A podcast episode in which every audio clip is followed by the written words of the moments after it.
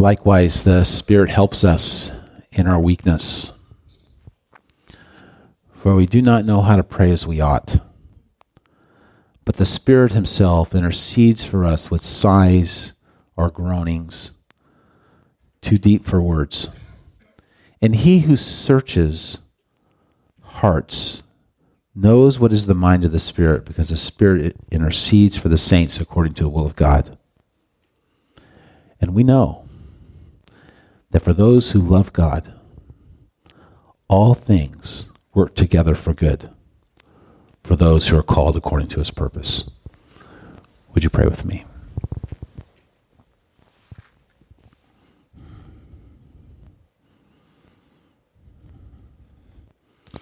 Father, this is one of those gifts from your apostle that we live in. Uh, it's one of those gifts that we hold on to. Uh, this word is a gift. I pray that we would receive it as the way we receive one another and as the way we receive you. Uh, bless this word. In Jesus' name, amen. Amen. This morning, I want to begin with a little bit of fun. This is fun for me. It may not be fun for you, but it's fun for me. So there you go. Um, and because Justin is here, I'm going to start with one of his favorite things. Uh, this is a this is a morning where I'm beginning with. Well, I'm going to share with you my favorite cartoon characters. Okay, my top five. Okay, my top five. All right. And so there's an honorable mention though. So it's number six. All right, there's an honorable mention, and I just have to do it um, for Justin's sake, yes, it's the Hulk. Okay, we know about the Hulk, right? Yeah, that's right. We know about the Hulk. The Hulk's pretty cool, huh, Justin? Yeah, he's nodding his head. Of course, the Hulk's pretty cool. He's he's great. You know, uh, taking care of the world, saving the world uh, as he pounds on people. anyway, whatever. Um, that was for you, Justin. That was that was for you. That's he's not really in my top five. He might be in my top six, just for your sake. All right. Uh, but I have another one, and uh, these cartoon characters, I'm going to tell you, they're going to date me a little bit. Okay, I'm sorry. I'm sorry. You don't watch cartoons? Does you watch animation? You don't know what they are. The ones. See, see. I grew up on that. I grew up. You look old too? She's saying that she looks old too. Okay, all right. If you're old, I want to be. Can I be as old as you? Because I, I mean, I, I would love that. So. Uh, Okay, all right. Well, yeah, I it was a I was a Saturday morning cartoon kid. Okay, so there you have it. It's it's it's this is gonna date me, but that's the way it goes. All right. And some of you are gonna go, yeah, I like this one. Of course, Wiley Wiley Coyote, right? The, best. You see, the best. I, Larry knows. It's he, Wile E. Coyote is the best. I mean, the guy was absolutely brilliant. He had some sort of contract with the Acme Corporation. You know, remember that? I'll tell you what. No, he's got such a hard head too. I, I oh boy, literally, not figuratively. Um, he was open to all kinds of new ideas of how to get the Roadrunner. Okay, I had I had number. He's number five. Okay, and then the next one is it's got to I got to go there because my wife always says that this is who I am, and I don't know. I'll let you judge on that one. But Charlie Brown.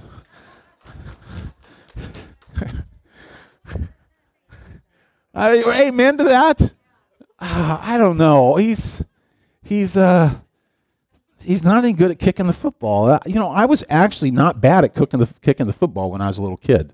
I was a pretty good punter, so to speak. At least I thought I was until I slipped in a punt and what they call it, punt, pass, and kick. And I one time I slipped and the ball went straight up. I lost that event. Okay, well, Charlie Brown. Don't even need to say anything about him. You know about him. And then this is this one. This one I got to tell you, Richard Mertz, he actually he warmed my heart in recent years to this particular character, and I started realizing, yeah, he actually is that good. He actually is that good. Yes, indeed. Foghorn Leghorn. Do you remember Foghorn Leghorn? absolutely fantastic. You know, uh, my favorite episode is when Foghorn Leghorn gets together with the weasel. Remember the weasel? You, know, remember that? It was great. Yeah, always wanting to eat the dog and stuff, and then eat the chicken, and it's fantastic. A great Southern accent, big deep voice. It's just a fantastic guy. Fantastic. Okay. All right. And then this is not going to surprise you, considering you know, I sort of became a friend with the uh, with, with this particular character. At least the voice of this character kind of became a friend. I had 30 minutes when we were in Hawaii, right? I had 30 minutes with, and and the conversation was fantastic. Okay, uh, Craig T. Nelson, uh, his voice is on this character, Mr. Incredible. I mean, now that's me. I thought. okay, all right. And then this one. Now, my favorite one of all, okay, I got to admit, it's favorite for today because it fits today. Don't tell the congregation, but it's not really my favorite. But, but, works today. So I'm making him number one today. Making him number one today because he really is a good guy. And in many ways, I want to be like him. Here it is.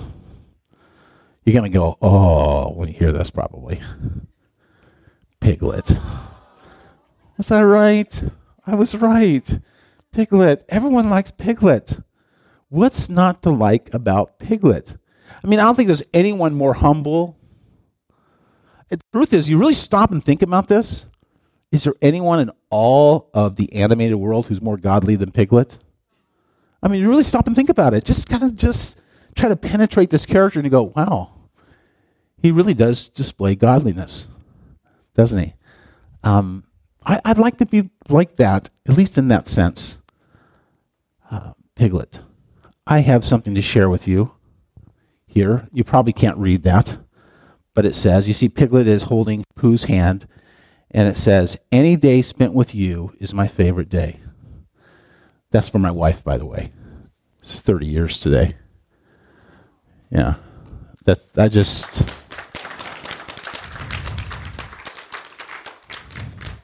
So today is my new favorite day, right? That's what it says. Yeah. Um, but I have another one that's more in, in, to the point for this message, and here it is. And again, you'll probably you might no, that's not that's not it. That's not it. I just punched on the wrong one. How did it go there? I have no idea. It got messed up. That's oh, there it is. There it is. Piglet notice that even though he had a very small heart, he could hold a rather large amount of gratitude. Think about that, especially you young people who are smaller. I don't see a lot of them here, but maybe you don't see yourself as being very special. You're David Bruce Banner. That's good, Justin. That's good. Okay. He had a very small heart but he can hold a very large amount of gratitude. Um, God can do amazing things through you. You may see yourself as being not very important. Let me tell you something. You're super important. You may see yourself, figuratively speaking, as being very small. I tell you what you can do. You can hold a large amount of gratitude. What does gratitude do for us? I have a quote. Uh, it's not from a Christian per se, but it's this great quote, and it's a quote that I would actually, you know, I would I, I would propose to you that it's a quote that that is worth living in for at least for a few moments. Gratitude. This is by Melody Beattie. She's a writer. Gratitude unlocks the fullness of life. It turns what we have into enough. Some of us don't have very much materially speaking, maybe in terms of our, our position in life. It turns what we have into enough and more. It turns denial into acceptance, chaos to order, confusion to clarity. It can turn a meal into a feast. I love that. A house into a home, a stranger into a friend. You know, if we just stop for a moment and just think about what we should be thankful for? Life changes. Uh, we were singing this, this song here. Chrissy had us singing, um, Oh, How He Loves Us. And I couldn't help it, but I started just thinking through all the things in my life that God had done. Of course, you know, I'm a little bit of emotional guy and started just a little bit. You've noticed that? You've noticed that? Okay, well, try not to, overly do it. I really do try not to overly do it. But I just am so thankful for what God has done in my life. I mean, He's given me the most beautiful wife in the whole world. I know you don't want me to point that out, but it's a reality. You are. There's nothing you can do about it. And a son like Justin, and three other children, and parents who are gone to be with the Lord now, and friends like you. I'm very thankful. Very, very thankful. You, know what gratitude does for us? It does this thing right here. Gratitude breeds awareness.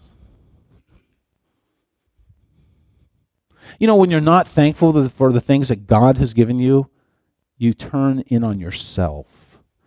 And you can't see those around you. It's all about you. It's all about you. It's all about you. And you become unaware of the things and the people and the, and the places that God gives you. Gratitude breeds awareness. That's a great thing about Piglet. Piglet is full of gratitude. Small heart, incredible amount of gratitude. You think Piglet sees things? Of course he does. He sees all kinds of things that others look past. Um, I, uh, I, I pointed out a, uh, uh, a, a, sermon, a message to a couple people in the Sunday school class that, I, that, I've, uh, that I've run up, at least up until now. Uh, the preacher's name is Jim Cymbala. Are you familiar with Jim Cymbala? Some of you are, maybe a few. If you haven't, go and just look him up online. You may love him. Uh, he, I think he's a great preacher. Uh, he has a great sermon on my house should be called the house of prayer. And uh, when Jesus comes in and cleanses the temple, uh, it's, it's, a sermon that he preached in 90, 1994. But one of the things he says in that sermon that just, just really stuck with me, he says, Some things are so familiar to us that that's the danger. That's the danger. And he's referring to that passage. Um, some things are so familiar to us that we stop being thankful for them, that we lose our gratitude um, and so the question is this morning is what is so familiar to us as Christians that we fall into the danger of taking it for granted? What would that be in your life? Would it be your spouse? Would it be the Bible? Take it for granted. Maybe you don't read the Bible. Maybe a life of prayer. You go, well, I do it enough. You know, do it here and there. I, I prayed last week one time. What it would be? What is it? You know, I think there's one thing that we take for granted At least many of us do. It's very easy to do. And even when we hear a song about it over and over and over again, we still take it for granted. You know what that is? It's God's love. I just think there's something about God's love that we so easily just say, okay, that's there, but you know, whatever. Right? We easily take it for granted. A piglet would not take it for granted at all. All right. Um, God's grace is an expression of God's love, by the way. Uh, I'm going to take it back to Romans 5, Romans 5 for a moment. Therefore, since we have been justified by faith, we have peace with God through our Lord Jesus Christ. Boy, I could just stop right there. Through him, we have also obtained access by faith into this grace in which we stand now, Paul is using this, uh, this, this verse, verse 2, he's using an architectural image, trying to sh- show us that, that grace is, the, is, a, is a foundation in our lives, that we can stand upon grace. So it says, through him we have also obtained access by faith into this grace in which we stand. But I started thinking about this, and I realized that grace is also an expression of God's love. And, and it's not just, if you'll give me some freedom here to expand the imagery or just change the, change the metaphor a little bit. Okay? Um, I think that there's that, that we can say this, right? Uh, think of it as our being fish for a moment, just for fun, okay? Our being fish. Fish I don't know because I've never really interviewed a fish. I've tried, but they don't talk back very well. Okay? But I just have the suspicion that fish don't know that they're wet. Do they? Do fish know that they're wet? I don't think they have any concept of it of being not wet. I, don't know. Okay?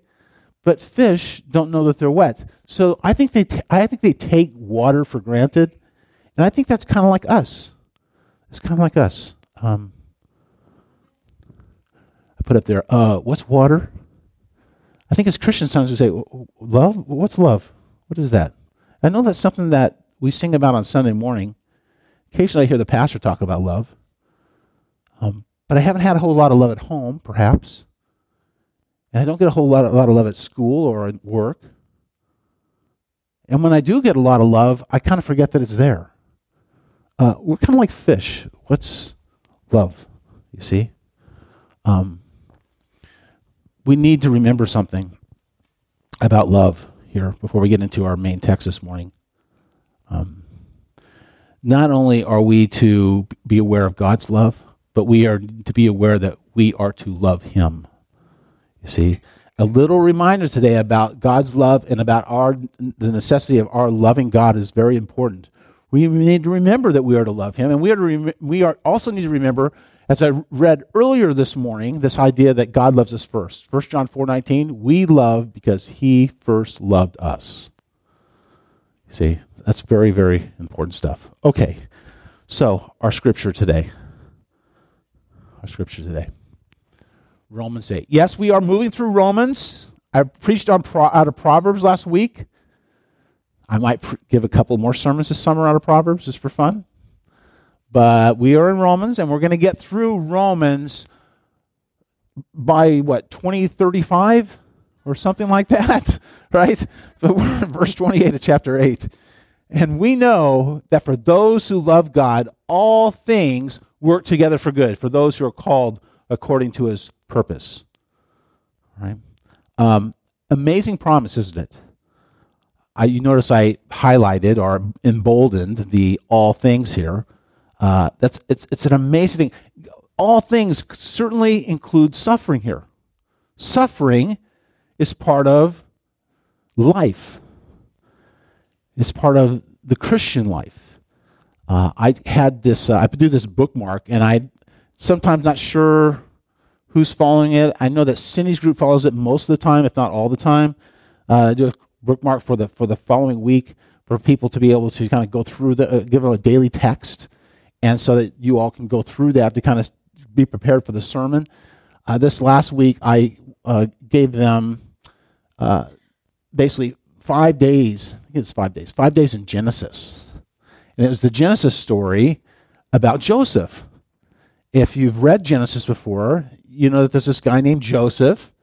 He's a son of Jacob, and he has a really difficult time. And his, his brothers betray him, and they throw him in, in a pit, and then they sell him off into slavery, and he goes to Egypt. Now, this is the guy, he's a good guy, right? Well, I was a little proud, but he's a good guy. And he goes off to Egypt, and he's sold to uh, Potiphar, who is this kind of like this he has he's a very wealthy man in Egypt, and ultimately he gets kind of cheated by his by Potiphar's wife, and Potiphar, I don't want to go through the story in detail or anything, but he basically he gets thrown into prison, and then next thing you know, you know he ends up finally getting raised up through prison. He gets raised up to be second person in all the kingdom of Egypt. It's a famous story, and I really suggest you, you read it. But but the amazing thing about this story is that at the end of it after his brothers have, have, been delivered because of his place in his place in Egypt, there was a famine in Israel and so forth. And these, these brothers come to uh, his whole family come to uh, Egypt, and there's a great statement in 50 verse 20 about what God has done. Uh, the most famous uh, statement in Genesis, well, one of the most famous, certainly the most famous in that whole story, 50 verse 20, where it says, "As for you, you meant evil against me," talking to his brothers but God meant it for good. And that's we need to keep that frame of mind, right? That there's bad things that happen to us. And sometimes those bad things that happen to us, God actually means them for good. That's really challenging to us. But this is what it says here 50 verse 20. As for you, you meant evil against me, but God meant it for good to bring it about that many people should be kept alive as they are today. We should not be surprised at all if we suffer. Peter says this about our suffering. He says, Beloved, do not be surprised at the fiery trial when it comes upon you to test you, as though something strange were happening to you. I get that all the time from people, by the way. Why do bad things happen to good people? Or why do bad things happen to good Christian people? Get that kind of stuff. The gospel said, the, the New Testament tells us, look, don't be surprised by it. This is not like some sort of like, oh no, we didn't, we weren't prepared for this thing. No, the New Testament understands this. After all, our Lord was crucified. Do not be surprised at the fiery trial when it, comes upon comes to, upon you to test you, as though something strange were happening to, to you. It's not strange. You should expect it. But rejoice insofar as you share Christ's sufferings, that you may also rejoice and be glad when his glory is revealed. Be thankful when bad things happen to you because God can use it. Now, that's challenging to us. And I don't think that we should always be telling people that. Um, and when we have these conversations, we have to be careful about what we say. Oh, it's so good that you're suffering. It's so good that you're going through a bad things. God's going to use it for good. And they look at us and they go, "You don't. You know what? That's so trite. I don't need that stuff." And they walk away. We've got to be careful about saying this, but that's the truth, right? As Christians, when bad things happen to Christians, particularly because they're Christians, because they're Christians, God's going to turn that around if we keep believing and we keep being faithful, God's going to turn that around for good. All right. That's very, very important to understand. Uh, but here's, here's the promise. Here's a promise. I'm visiting that promise again that's so important. Okay? Back in Romans 8 28. Uh, and we know that for those who love God, after all, the Spirit has been praying for us, right? That's what it says in the couple of the verses earlier. We know that for those who love God, all things work together for good for those who are called according to his purpose. I'm not going to really spend any time on the whole calling to his purpose. That's another sermon down the road. But I do want us to think about for a moment what is good. What is this good thing that Paul's talking about? What does good mean in Romans 8 28? Well, here's one thing that it means. Okay? And a lot of commentators miss this for some reason. I'm not sure why. But one of the good things, and if not the best thing that God does in the midst of our suffering, our trials, and so forth, is He produces character. This is so important. God absolutely wants the way that we respond to our circumstances to be second nature. Second nature as opposed to first nature. You know what first nature is, right? First nature is where you got to think about it. Well, I can't can't respond until you think through it and so forth. No, second nature. When a bad thing happens, of course you just respond with love. You respond with grace because that's who we are. I don't have to think about whether or not to love someone who hurts me. If someone hurts me, immediately I want, I want to forgive that person. That's second nature. It should be. That should be where, what we go for. Remember what Jesus, what did Jesus say in the Sermon on the Mount? He said, Love your enemies. Why should you love your enemies? Love your enemies so that you will be like your Father who is in heaven. Because that's who God is. God loves his enemies. It should be second nature to us. Love our enemies. Good here points to our character. Now, Paul will say something about this in, uh, uh, in chapter 12. I don't know if you can read that very well, but this is what it says, verses 1 and 2. I appeal to you, therefore, brothers, by the mercies of God, to present your bodies as a living sacrifice, holy and acceptable to God, which is your spiritual worship. Do not be conformed to this world. Now we're talking about character, the way that we think, the way we respond. Do not be conformed to this world, but be transformed. Be like Jesus, you see. Be transformed by the renewal of your mind. Start thinking like Him. By the way, it's a great promise, right? Because people always tell me, well, we can't think like God. Baloney. You certainly can think like God. That's one of the major lessons of the New Testament is that we actually begin to think like God. Now, we don't know how everything works. I don't understand E, equals MC squared, but, you know, we can think like God in the sense that we understand his values. Anyway, I'm getting off a little bit. Do not be conformed to this world, but be transformed by the renewal of your mind, that by testing you may discern what is the will of God what is good and acceptable and perfect.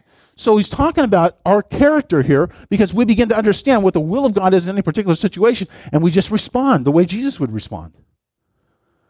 Good points to our character, but he's not only talking about character in 828, he's talking about something else as well.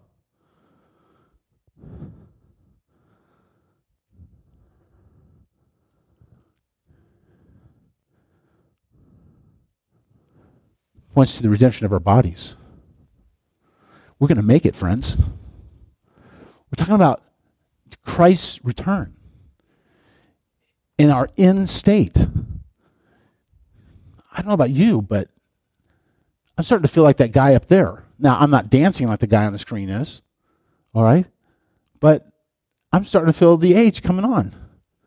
Christy and I have been married 30 years. Is that possible? I don't think it's possible, but apparently it is. And don't let her know this, but I'm starting to feel some aches and pains here and there. Occasionally, my shoulder hurts. You know, you know, I've had some knee problems. Things are starting to get into me. I know you all are all perfect. You don't have issues like this, but I do. Okay, and so you know, amen to this. The redemption of our bodies. That's that's a great thing that we're finally going to going to receive. Okay, enough of that. All right. So uh, now we get it. Now I just we have to talk a little bit about this idea of loving God. Notice this, and we know that for people, all things work together for good. That's not what it says, does it? And we know that for those who love God, all things work together for good. It's kind of like Joseph, right? The story of Joseph in Genesis despite all the problems, despite the prison time, despite that his reputation was damaged, despite all that stuff, you get a good sense, man, he still loves God. He trusts him. For those who love God, all things work together for good. So, so what does it mean? What does it mean to uh, to love God? Right. Well, in our culture, it means feelings, doesn't it? It means to love God means to have that feeling for God. It's that sentiment uh, for God. It's this emotional response. You know how this, as a song goes. You never close your eyes anymore when I kiss your lips. And there's no tenderness like before in your fingertips. You're trying hard not to show it, baby. But baby, baby, I know it. You lost that love and feeling, right? I know you're just saying, boy, let the pastor keep on singing and make a fool of himself. Okay? He goes, you don't have to clap. It's all right. I know how good I am. You know? Goes on, though. You know, you lost that love and feeling. Whoa, that love and feeling. You lost that love and feeling. Now it's gone, gone, gone. Oh. Okay, so, so this is the way we think, though, right? And there's a place for emotional life and love. Okay, so yes, yes, it is my 30th, 30th anniversary today. And emotions is a part of marriage. I love you. And when I say that, I don't, you know, one of the things I mean is that I'm emotionally tied to her, right? So emotions are a part of love. And so there, I'm not saying that, that emotions shouldn't be a part of it, but it's not the primary way that we love God. And actually, I'll just say this: it should not be the it should not be the primary way we love one another. If it's the primary way we love one another, you know what's going to happen to our relationship, particularly our marriage relationship? It's going to be gone. It's going to be gone in a few minutes. It's not going to last, right? You know how we are called to love one another, and how we're called to love God is primarily covenantal faithfulness. Now, here's where my advertisement comes in. All right, because pretty soon um, I'm going to. I'm, I'm, I'm going to go to the next slide here. Uh, pretty soon I'm going to offer this class, and this is on video, but it's really good. She does a fantastic job. Her name is Sandra Richter. She's a professor at Westmont. She's taught at Asbury Seminary, where I went to school. Um, she's a really great teacher, and she's going to help us understand what it means to be in covenant a covenant relationship with God.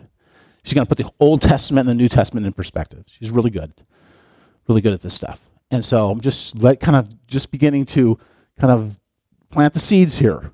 Okay, when you see the opportunity to take this class come along, take this class. Right, the Epic of Eden by Sa- Sandra Richter. Right, um, but one of the things that she highlights in this class is the importance of covenantal faithfulness. How does God love us? He loves us uh, because he's we can count on Him. You see, um, let's let's take a look at uh, how Paul uses love in the book of Romans. He uses it 13 times. So that's about once a chapter per se. But the first time he uses it is in Romans 5. Therefore, since we have been justified by faith, we've already talked about this a little bit, we have peace with God through our Lord Jesus Christ. Through him we have also obtained access to this by, by faith into this grace in which we stand, in which we swim. and we rejoice in our hope of sharing the glory of God, our hope of the glory of God. Not only that, but we also rejoice in our suffering, knowing that suffering produces endurance. And endurance produces character. Do you see the good that he's pointing out here? And character produces hope. And hope does not put us to shame because, you know what, by the way, you know what that means? Hope does not put us to shame? It means that God is so faithful, you can count on Him so much that the things that we teach and preach will be vindicated. That the world will see that when we, when we talk about the gospel, it's gonna, they're going to see that it's true.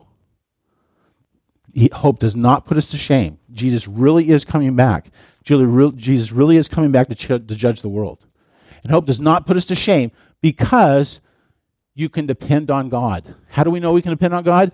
God's love has been poured into our hearts through the Holy Spirit who has been given to us. We know we can depend on God. God is faithful to his covenant. God is faithful to the new covenant that he made through Jesus Christ.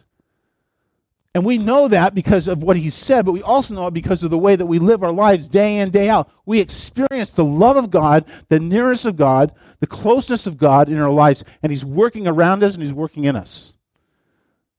God's love has been poured into our hearts through the Holy Spirit who has been given to us, and he's working to make us more and more like Jesus Christ. In the holiness tradition, we call that holiness. God's love has been poured into us through the Holy Spirit. We know that God is absolutely faithful covenantal faithfulness. This is the way in which we know that God is, is, is with us and we can depend upon us. And the Holy Spirit has been given to us to help us be faithful. How do we love God? It's not just emotional, friends. Look, I'm the most emotional guy. I might be the most emotional person in this room. I don't know, but I'm pretty emotional. And you see me sometimes with tears and so forth because I love God and it's just streaming down my face and have that emotional connection. But that's not really what we're talking about. We're talking about being faithful in the things that God's given us. What does it mean to love God? Primarily, it means to be faithful to the things that He's called us to.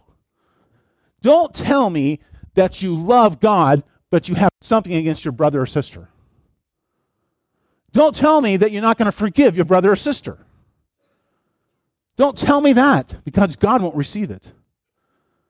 You say, Oh, I love God. Well, really? Well, tell me about your, your relationship with Jane. Tell me about your relationship with Bob about your relationship. How are you doing with others? You holding grudge against someone? Then tell me how can, how can you possibly love God? Because you can't love God and hold disdain toward others or unforgiveness. Now, it, I, I, can go down a long road here in terms of forgiveness. Because forgiveness is, again, is not only emotional, it's about decision making. Here's the deal. Here's the deal. It's really important. Okay? Love equals obedience. Bottom line. Didn't Jesus say something about that? John 14, 21. Check it out. Whoever has my commandments and keeps them, he it is. You can put she in there if you want. Doesn't matter. He it is who loves me. And he who loves me will be loved by my Father, and I will love him and manifest myself to him. That's all about being, uh, being faithful to the covenant that God's given us in Jesus Christ. Love equals obedience. Now, this gets back into the book of Romans, right? Because in the book of Romans, you have what we call inclusio in terms of, of inductive study. Inclusio, because Paul starts off the book by talking about the obedience of faith, and he ends the book by referring to the obedience of faith, because there is no such thing as faith and love without obedience.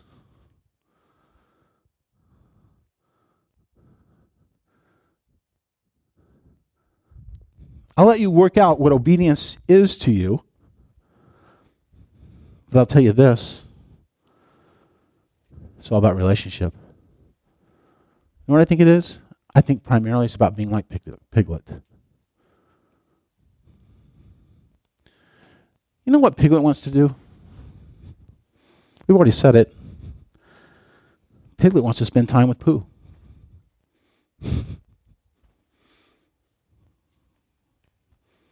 you think it's hard for Piglet to be obedient? Oh, I don't know if I want to spend time with you, Pooh, because after all, Pooh, um, well, I mean,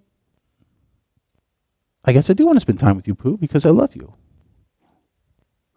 Oh, I don't want to spend time in prayer today. I don't want to spend time trying to like study the Bible. I don't want to spend time with people in the church. I don't want to spend time with other Christians because because, you know, I don't like these things. Maybe you're not a Christian. A Christian doesn't even have to think about being this way because the love of God has been poured into our hearts through the Holy Spirit who has been given to us. I can just imagine Piglet talking to Pooh. Hey, Pooh. Pooh. Don't worry about all those really tough things that you're going through, Pooh. I'm going to be with you, Pooh. And by the way, we know that for those who love God like you, Pooh, all things work together for good. And this is my favorite day. God has given you this day to be your favorite day. Would you pray with me?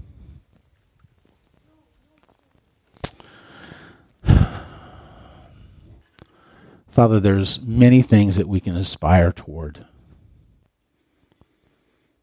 But there's nothing greater than aspiring to be like a little pig in a drawing. Because that little piglet behaves like Jesus. I know that the creator of Piglet was trying to show what a child, how a child responds and should respond, what the nature of childhood is. And we want to be children like that. Not that we're not mature in our thinking. Far be it that we would be immature in our thinking, but that in our hearts we would be obedient and we would want to be obedient. So, Lord, make this church like Piglet. because I know, Lord, that you want to make this church like Jesus Christ. In the name of the Father, and the Son, and the Holy Spirit. Amen.